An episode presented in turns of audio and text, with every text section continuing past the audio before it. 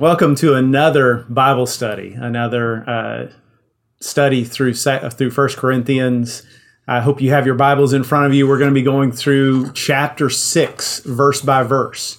See, I'm so out of sorts, I don't even know how to do numbers with my hands. Chapter 6, verse by verse. So let's get to it. Paul has basically one more chapter before he starts addressing the specific items that the Corinthians wanted him to talk about.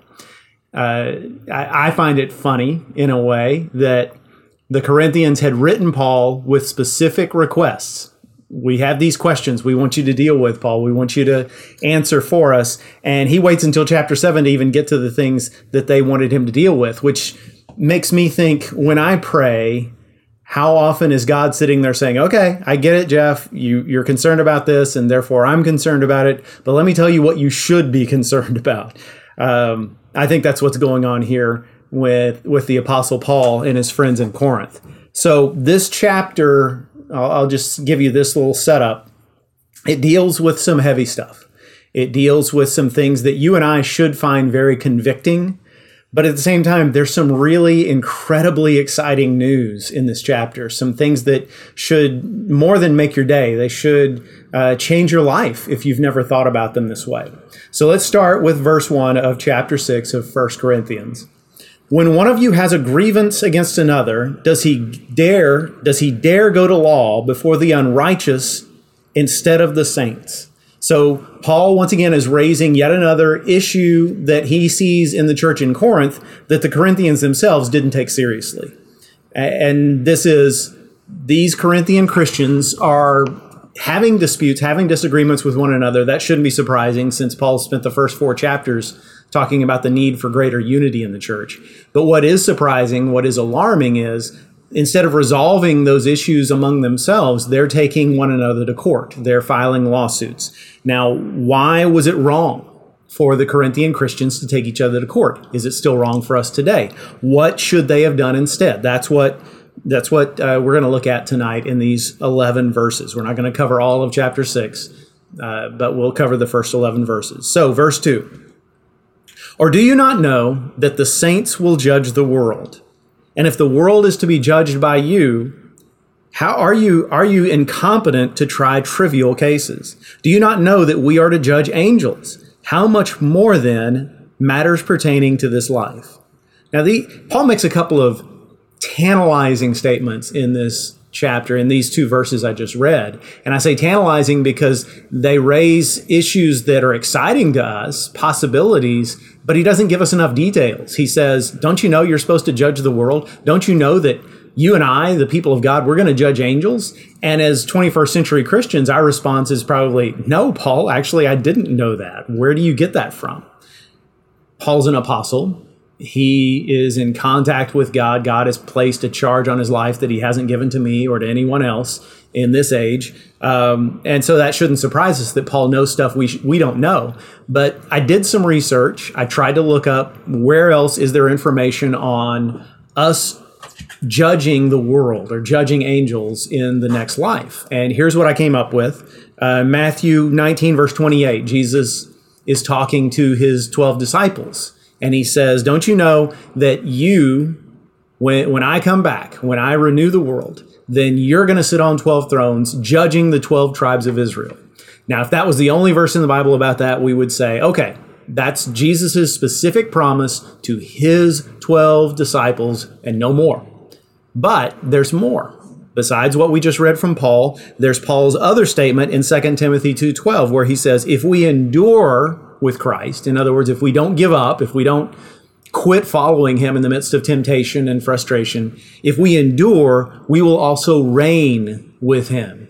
And then in Revelation 2:26, you probably are aware. If you're not, I'll tell you, the second and third chapters of Revelation are specific messages to the the seven churches that were the original recipients of Revelation. They're Jesus's personalized messages to those seven churches. So in his personalized message to the church in a city called Thyatira, in Revelation 2:26, he says, the one who conquers and who keeps my works until the end, to him I will give authority over the nations. To him I will give authority over the nations. So this accords with what Paul says, that people who persist with Jesus and stick with him to the end, we're going to rule the world in a sense. We're going to judge nations.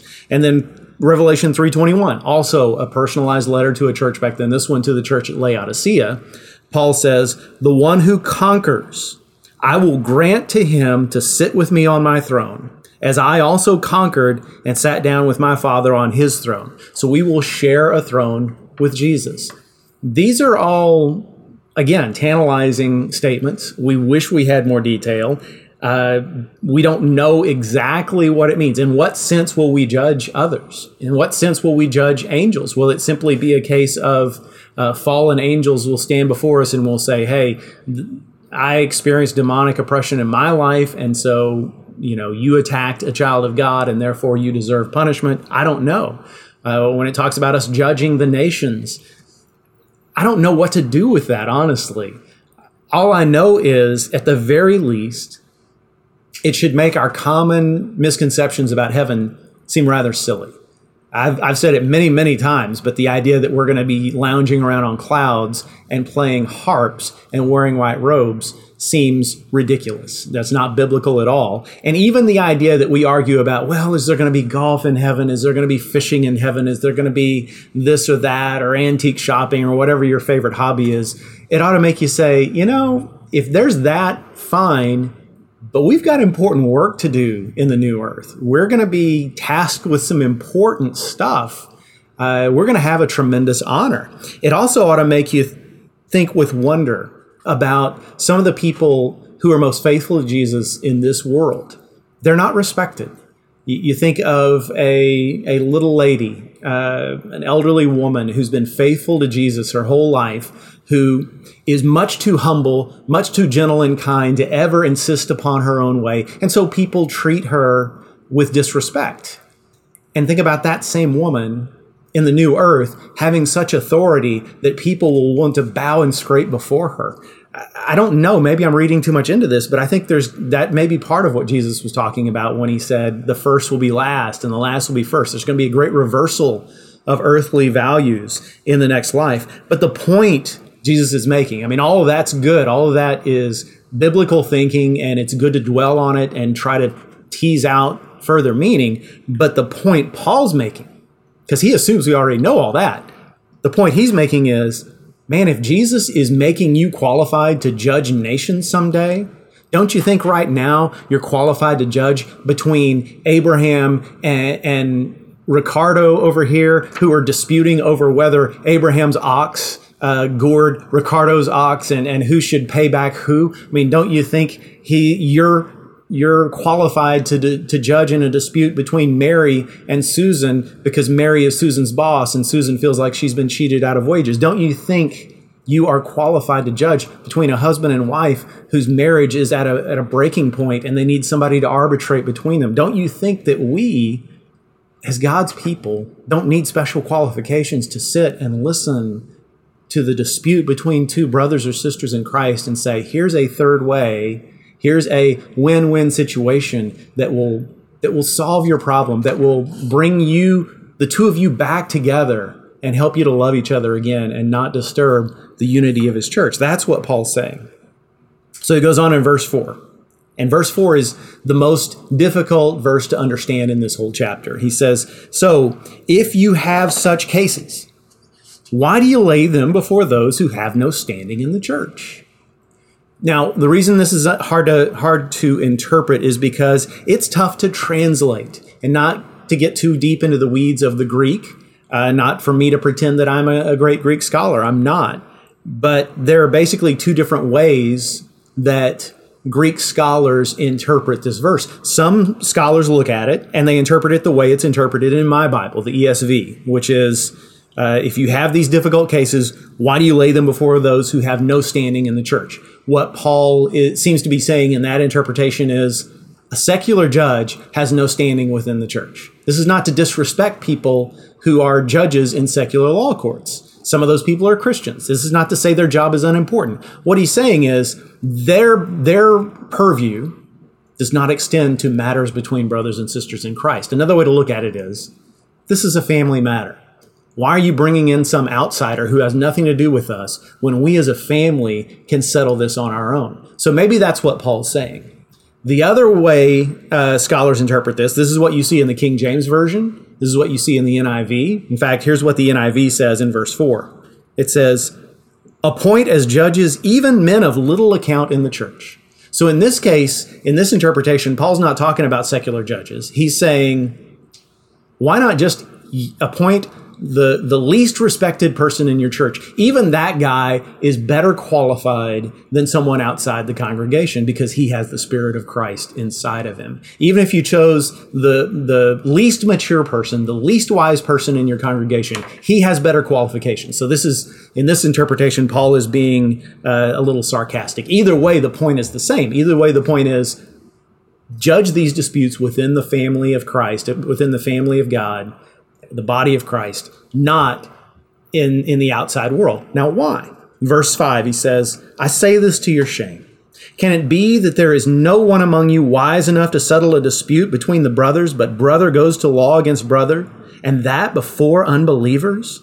So Paul is doing two things here. Number one, he's indicting their lack of discipleship. He's saying, have you Corinthians done such a poor job of preaching the gospel to one another and of growing each other in Christ as disciples? Have you done such a terrible job of the essential responsibility of a church that there's not one wise man or woman in your congregation who you would trust to act as a neutral third party to resolve disputes?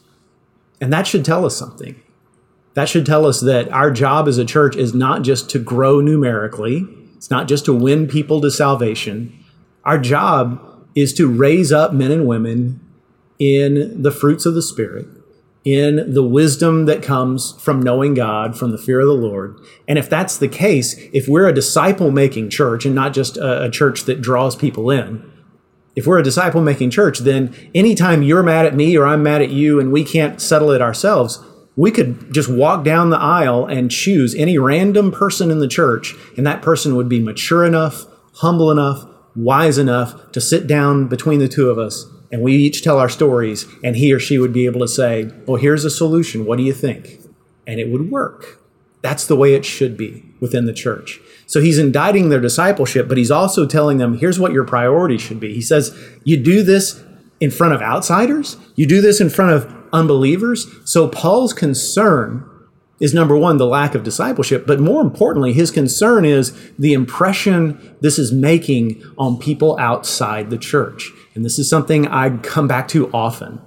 And Christians will push back on this. Church members and friends of mine will say, why do you talk so much about how we should pay attention to unbelievers when we post on social media, when we argue amongst ourselves, when we get involved in political discussions, and so forth and so on? Why are you so concerned with what others think of us? It's not that I care. Let me rephrase that. It's not that I should care what an unbeliever thinks of me, or you, or us. Jesus made it clear that if we want to be the cool kids, it's never going to work. In other words, the world hated him. The world will find reasons to hate us as well. But we should care about how we're representing Jesus. We should care about how our actions, our priorities and decisions reflect on his name in the community. The world needs to see something different in us, something different in a compelling way.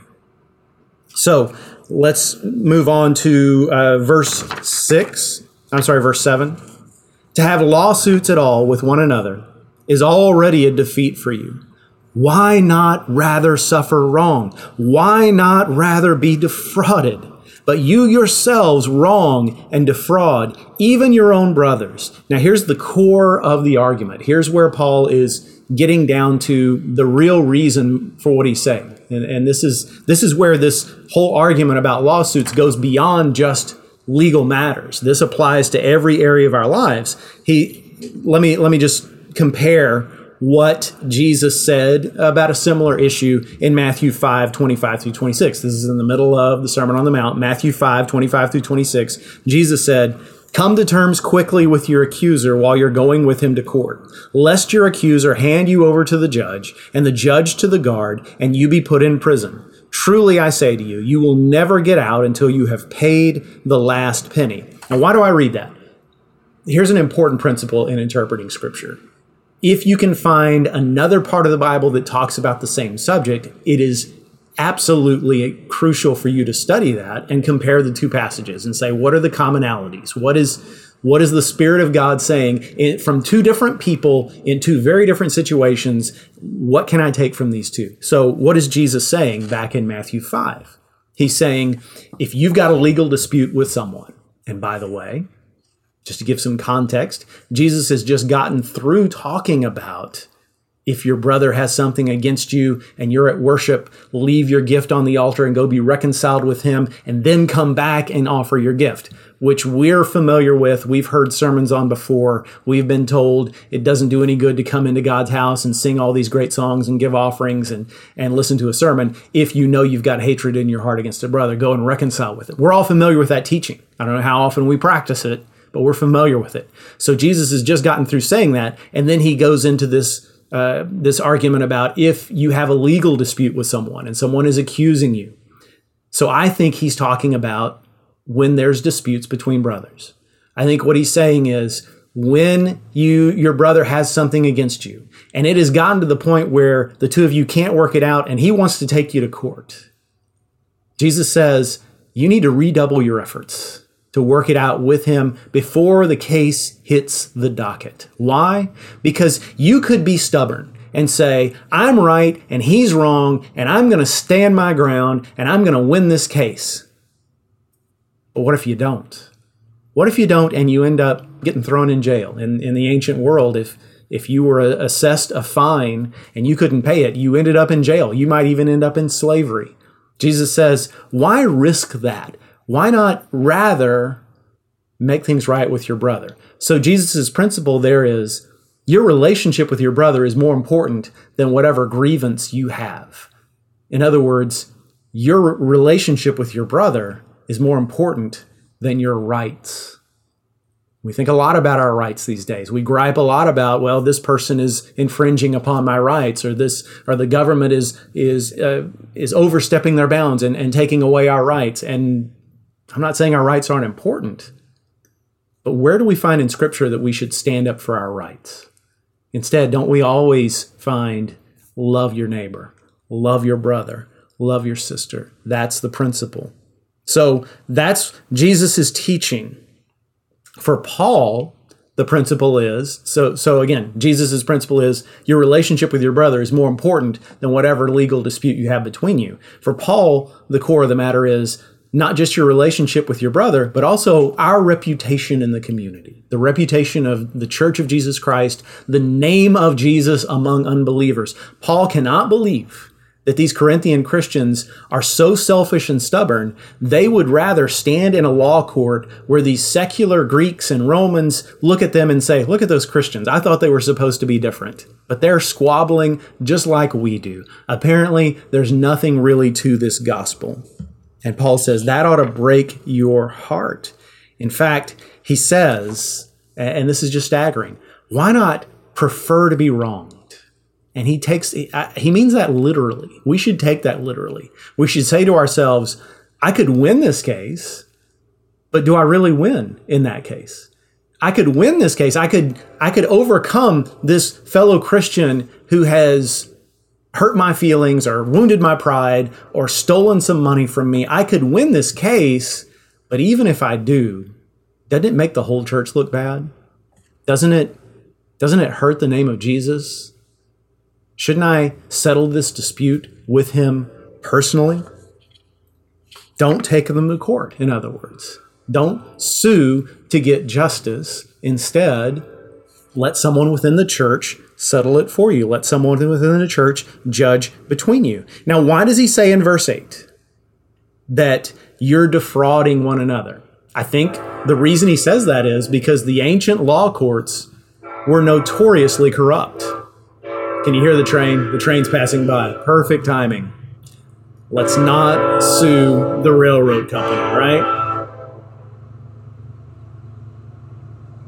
One more? Okay. I think he's passed. All right. So, the ancient law courts were notoriously corrupt. A slave could not sue his master. A wife could not sue her husband. A child could not sue his parents.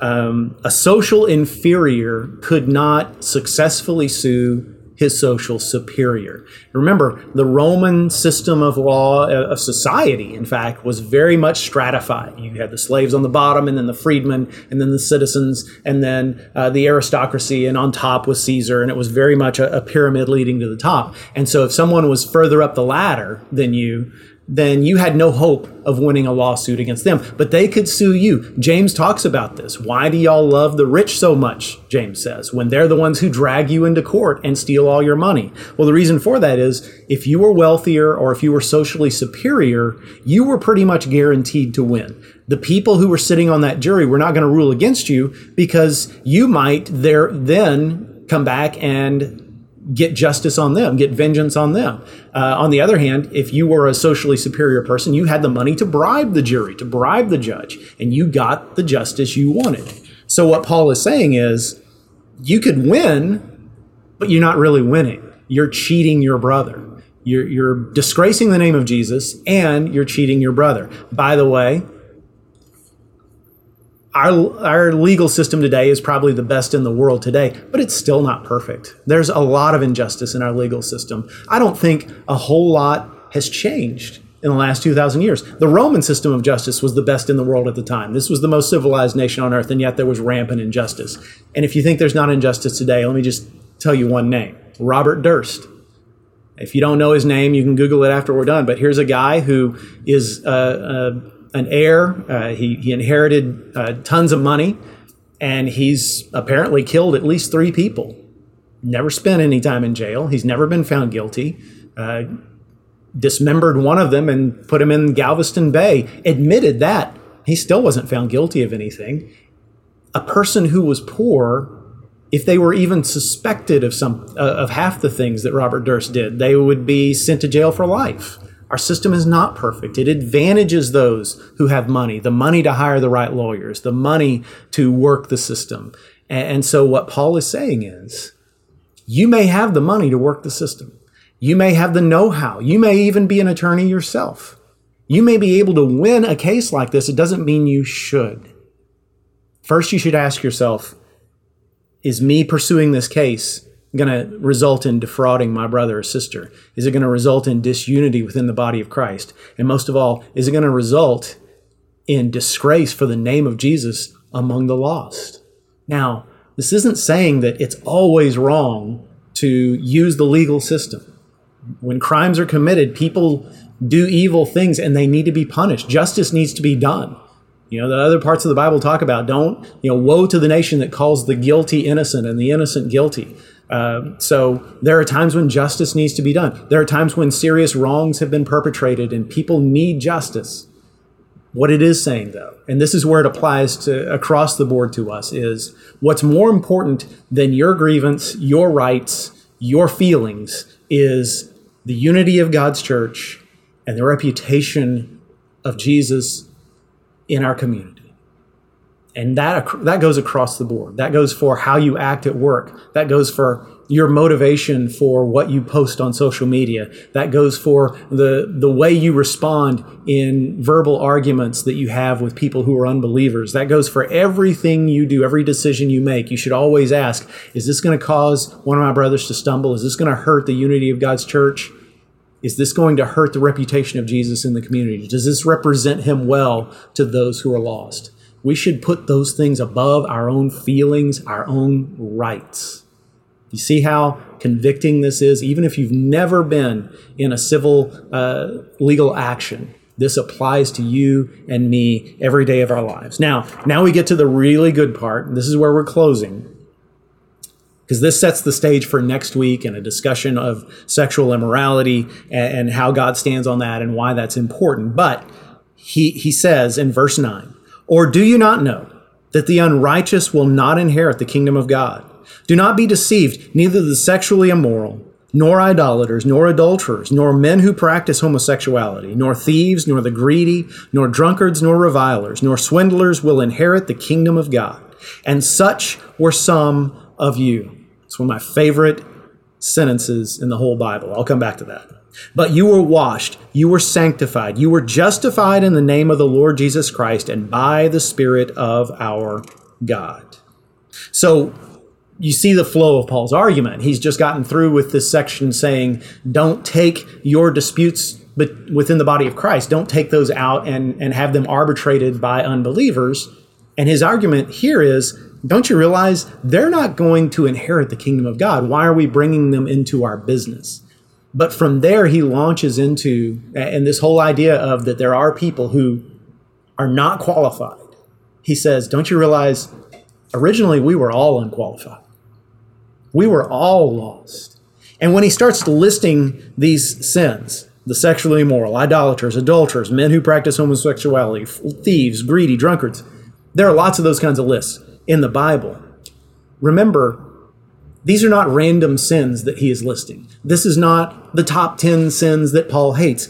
He's talking to people he knows personally. He's saying, I know you people. You Corinthians used to be this way. There are people in your church who used to be alcoholics. There are people in your church who used to be filled with greed so that you defrauded people all the time of their money. There were people in your church who used to sleep around. There were people in your church who used to worship idols. There were people in your church who used to steal other people's spouses. There were people in your church who used to practice homosexuality. There were people who used to steal, etc., etc., etc. I know that's who you were, but that's not who you are now. See, this is one of the great promises in Scripture, that one of the things that separates Christianity from all other world religions, all religions have a moral code. And in fact, if you study the moral code of Islam or Judaism or several other world religions, Mormons, for instance, another example, there's a lot in common with the rules that we have as Christians. They're not all the same, but we have a lot in common. Basically, if you follow any of those religions, you'll be a pretty good person. But that's not what Christianity offers. There are rules, there are commands, absolutely, because God cares how we live. But what Christianity offers is not rules. What Christianity offers is new life. New life free of charge, free to us, because Jesus paid the price for it. So you used to be an alcoholic. You used to be a thief. You used to be a homosexual. You used to be an adulterer. But that's not who you are anymore. Such were some of you, Paul says. But you have been washed. In other words, your sins have been washed away. It's not talking about baptism. It's talking about the blood of Jesus that cleanses our sins. You have been sanctified. That's a fancy word, a theological word that means set apart. You used to be just one of the rabble. Now you're set apart. Now you're one of God's children. When you hear about saints, do you realize that the saints are us? We are saints. We're the holy people of God. We're His children. You're sanctified. And you've been justified. And this is one of the great promises of Scripture. Justified means that whereas before, if you would have stood before God on your judgment day, you would have heard a list of your sins read, and then you would have been condemned. But now that Christ has come into your life, you've been justified, which means that when you stand before God, your sins are forgiven and forgotten. You are justified, meaning that when God looks upon you, He sees the perfect record of His Son instead of your record of sin, my record of sin. He sees perfection. Is that not reason to rejoice? Is that not reason to shout, amen? You have my forgiveness right now if you yell amen, hallelujah, right where you are, because this deserves it. And note that homosexuals are part of this. I don't want to get too deep into this, because this is a subject for a whole nother talk. But the Bible's teaching on homosexuality is very different from what our world says. Our world says that homosexuality is an identity. That's who you are. Whereas the Bible says, no, homosexuality is something you do. I've been lazy at times in my life. I've been angry at times in my life. I've been a gossip. I've lied. I could tell you all the sins I've committed. None of those define me. In Christ, I'm not defined by my sins. Even the sins I still struggle with, I'm not defined by those. Jesus doesn't look at me and say, that's all you are, is just a worthless sinner. No, he looks at me, I've been washed, sanctified, justified. I'm forgiven, I'm his, and I'm perfect in his sight.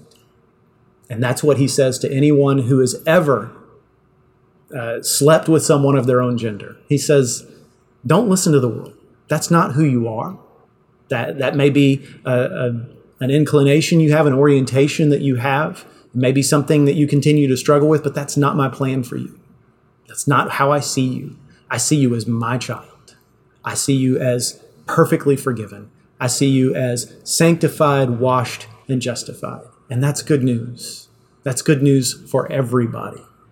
So here's how we close this out. Whoever you are, whatever you've done, whatever you continue to struggle with, when you get discouraged, when you feel down about yourself, you tell yourself, you tell the old man or woman inside of you who keeps wanting to go back into those same old habits, you tell the devil, you tell him, that's not who I am anymore. I don't live that way. You're not in charge. Christ is in charge. And that is some very, very good news.